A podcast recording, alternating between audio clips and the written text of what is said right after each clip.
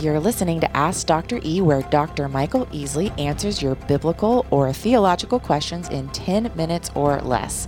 Today's question is a doozy. I cannot wait to see you answer this in less than 10 minutes. This comes from Samantha from Social Circle, Georgia. What a pleasant town mm, name. Cool. Hi, Dr. E. I was introduced to your podcast by my cousin and best friend that attends your church in Tennessee. That's fun. My question is What is your interpretation as to what the Bible says about women leading in the church? My almost 11 year old daughter has a relationship, understanding, and hunger for God and His Word that is incredible. I have felt and believed for many years that there is a special calling and anointing on her life. She, in the last year, has declared that she wants to be a preacher. A few Sundays ago, she visited a Baptist church with a friend, and in that sermon, heard that women should not be preachers based on 1 Timothy. I have researched, we have talked about it, but agreed we, her and I, would dig in and figure it out. I want to lead her in the right way, and I don't want to allow doubt to be planted that could confuse her or keep her from God's will in her life. What are your thoughts on this matter? And then lastly, I found this article yesterday as I looked for insight and understanding, and she's attached it. And it is a, we'll link it in the show notes, but it's a relevant magazine article that says, yes, women are called to lead. So, first of all, it is a big, big topic. Um, and number one, Samantha, thanks for, for asking. It's a great question. It's a pertinent question. And I'm so encouraged your daughter wants to grow and understand the word. That you want to cultivate that and fan that flame. Uh, we'll put in the show notes CBMW, the Council on Biblical Manhood and Womanhood, CBMW. It's a site you should save as a bookmark, and there are hundreds, everything's free, articles, links, and the so called Big Blue Book if you really want to dig deep on this topic. First of all, let's talk about the two positions that are prominent today complementarian and egalitarian. Complementarian states that men and women they're equal values but distinct role. They complement one another. Egalitarian would say equal value, equal role. So this is a watershed difference between churches, pastors, seminaries, professors, etc. It's been very controversial in the past three decades. Now it's become a yawn because most people have given in to you know it's equal value equal role egalitarian versus complementarian to the point your daughter hearing the, the sermon on first timothy i don't know how the pastor may or may not have handled it but the pauline corpus of literature that we call the pastorals First and Second Timothy and Titus in particular, are Paul's instructions to younger men that we have the privilege of reading these letters on how to conduct the church. So they've planted all these churches going from Jerusalem, Judea, Samaria as the gospel was to expand, and they're in Ephesus and they're all over planting churches. So we have in First Timothy what we might call how to do church. And when you come to chapter 3, really chapter 2 begins it because there's a differentiation between women and overseers and deacons. So in chapter 2, verse 9, he reads, Likewise, I want women to adorn themselves with proper clothing, etc.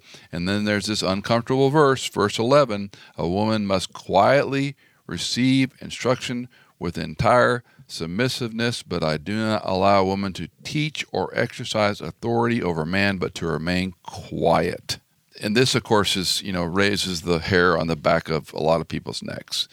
And then in chapter three, we have this instruction to elders and deacons.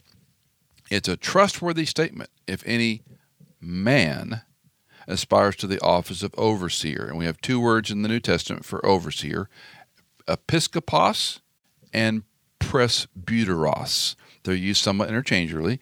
Episcopos, episcopo, overseer. That's the Episcopal Church. They have bishops. Presbyteros means an older person, particularly an older man. And so you have the Presbyterian Church with their sessions. But those two words were used somewhat interchangeably in our New Testament. When you read this instruction here, it goes on above reproach, husband of one wife. It's already established this is a man. On the list goes. And then he'll inject in a little bit deacons likewise must be men of dignity. And then he goes on. And there's a couple of clauses where he talks about women likewise, and we'll get to that in a moment. So if I'm going to look at the New Testament clearly, I want to differentiate between gifts and office. in Ephesians chapter 4, verse 11, which many churches have used as their mission statement over the years, it says, He gave some as apostles, some as prophets, some as evangelists, and some as pastors and teachers. And these are giftings, not office. Giftings, not office. An apostle didn't arrive and say, let's make him an apostle. He was appointed by God. A prophet was appointed by God. An evangelist was gifted by God. And pastors and teachers, I take as one person.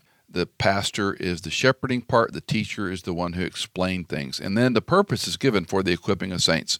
So, does that make sense, Hannah? This is a gift? Yeah. Okay. The office of elder, if we go back to chapter 3 of 1 Timothy, if any man aspires to the office of overseer. So we've talked about egalitarian versus complementarian. Equal value, distinct role, complementarian. Equal value, equal role, egalitarian. So people who embrace that say a woman can be a pastor, a woman can be an elder, a woman can do whatever she wants. And that's what that relevant article says, which I read when it came out. And I take great difference with it. I think they're they're basing it on this um, let's just call it ambiguous call to ministry and we can talk about that for a moment if i don't run out of 10 minutes um, so the, the bible is differentiating gift and office. Now let me say this and, and i get in trouble so be clear. Anyone can have the gift of pastor teacher including women. The office of elder is reserved for men. In the context of a local church the New Testament teaches very clearly only men are given that role of elder or what we would call pastor teacher. For example, Nancy Leigh DeMoss, now Wolgemuth, is an extraordinary Bible teacher, and she teaches women.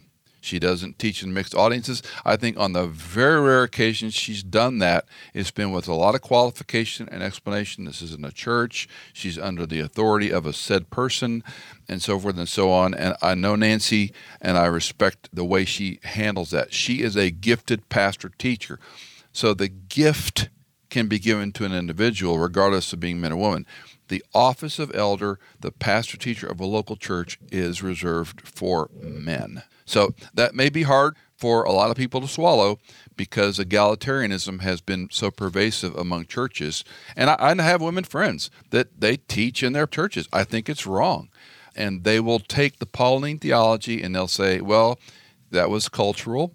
Well, that is a hard thing to be consistent about because everything's cultural in context. Secondly, they'll say he was a misogynist, meaning he hated women. And that's just that's just an ad hominem argument. You attack the person, you don't deal with the issues. Third, the fact that the apostles were male, the prophets were male, with very few exceptions. We do have some female prophetesses, but the corpus of the New Testament is talking about male leadership, even in the office of deacons, which uh, many churches have gone to deaconesses based on Romans chapter 16, 2, which I think is a very strained argument, but they work very hard. Back way up. The local church, most women are involved in leadership, in Bible studies, in ministries. They might organize small groups. They might work with children's ministries, teen ministries, culturally and contextually. I think it's appropriate from time to time to have women involved with young college men and women. And maybe some churches say, oh, at this age, you know, she's teaching men. You can debate that ad nauseum. But the gift of pastor teacher can be given to a man or a woman. The exercise of that gift in the local church needs to be by male leadership, by male elders who qualify as the office of elder. Well, if you've got a question for Dr. E. You're not even going to push back at all or ask me a question? no, because we're out of time. oh, okay. So mm. that's oh, so I, I got to remember this going forward. I talk long enough, you can't counter. That's right. You're welcome. Call us or text us your question or email us. The info is in the show notes. Ask Dr. E is part of the Michael Easley in Context Ministry. You can find more shows and biblical resources at michaelincontext.com. Ask Dr. E is produced by myself, Hannah Seymour, mixed and mastered by Sonomorphic, and music composed by Jason Germain.